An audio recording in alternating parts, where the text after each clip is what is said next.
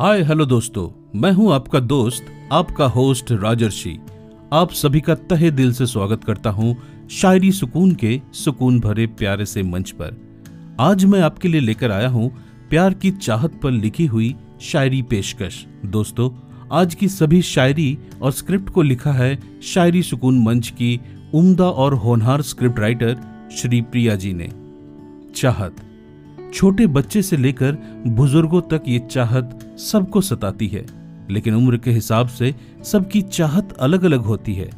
छोटे बच्चे को खेलने की चाहत टीनेज बच्चों को पढ़ने की चाहत, युवा अवस्था में इश्क की चाहत, मध्य अवस्था में कुछ हासिल करने की चाहत और बुज़ुर्गों को चैन से ज़िंदगी काटने की चाहत। दोस्तों, आज हम युवा अवस्था के सबके दिलों में राज करने वाली इश्क की चाहत के बारे में बात करेंगे। तो चलिए, आगे बढ़ते हैं आज के प्यार भरे चाहत की शायरी से इश्क लड़ाने।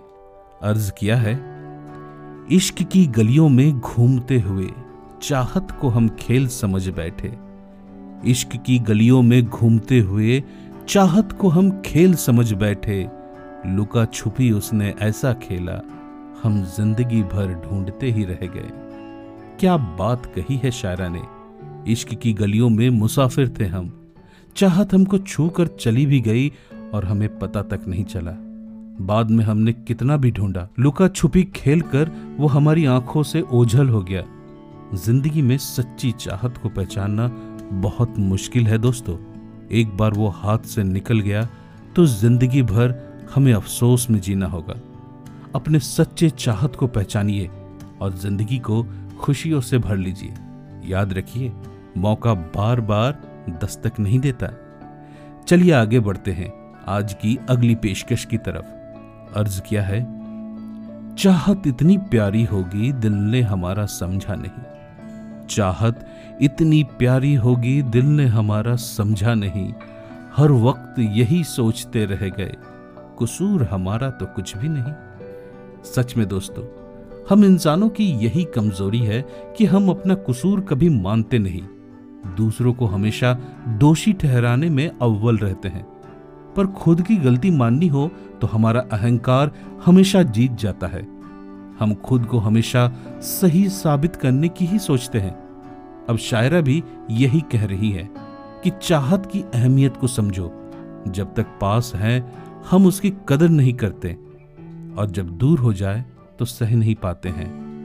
सोचते ही रह जाते हैं कि हमारा तो कोई कसूर ही नहीं, फिर चाहत हमें मिली कैसे नहीं। चलिए दोस्तों, आगे बढ़ते हैं अगली पेशकश के साथ। गौर फरमाइए, पास थे जब तक चाहत को समझा नहीं, अब शिद्दत की पुकार उन तक पहुँचती नहीं। ज़िंदगी में महफिलों की कोई कमी नहीं, ज़िंदगी में महफिलों की कोई कमी नहीं, पर उनमें रंग जमाने वाला कोई मिला नहीं। ज़िंदगी हमें पीछे मुड़कर देखने की सहूलियत नहीं देती। बीत गया जो पल, वो वापस नहीं आता।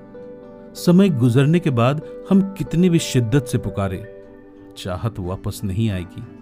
महफिलों की कमी बिल्कुल नहीं होगी, पर उस महफिल में चार चाँद लगाने के लिए कोई नहीं आएगा। बहुत खूब कहा है शायरा ने यह बात। तो दोस्तों, आप भी ज़िंदगी में समय रहते चाहत को पहचानिए। अपनाइए और खुशी से जीवन बिताइए बाद में पछताने से अच्छा है, पहले ही संभल जाएँ। दोस्तों, अगर आपको ऐसे ही खूबसूरत शायरी सुनना पसंद है और अपने दोस्तों के साथ शेयर करना चाहते हैं तो शायरी सुकून डॉट कॉम और स्पॉटिफाई जैसे अन्य सत्रह से ज़्यादा प्लेटफॉर्म पर शायरी सुकून को सर्च कीजिए, फॉलो कीजिए और अपने मनपसंद शायरियों का आनंद लीजिए पल भर की ज़िंदगी में कभी खुशी है तो कभी गम है। वक्त कैसा भी हो, प्यार से जिए और सबको प्यार दे। चाहत जब दस्तक दे, तभी उसका हाथ थाम ले। क्या पता बाद में वक्त और मौका दोनों मिले, ना मिले। तो दोस्तों, अब मुझे दीजिए इजाज़त, आपसे फिर मुलाकात होगी। ऐसे ही किसी खास शायरी पेशकश के साथ। तब तक के लिए आप स्वस्थ रहे, खुश रहे, यही दुआ है। मेरी, यानी राजर्षि की आवाज़ में शायरी पेशकश को सुनने के लिए आप सभी का दिल से शुक्रिया।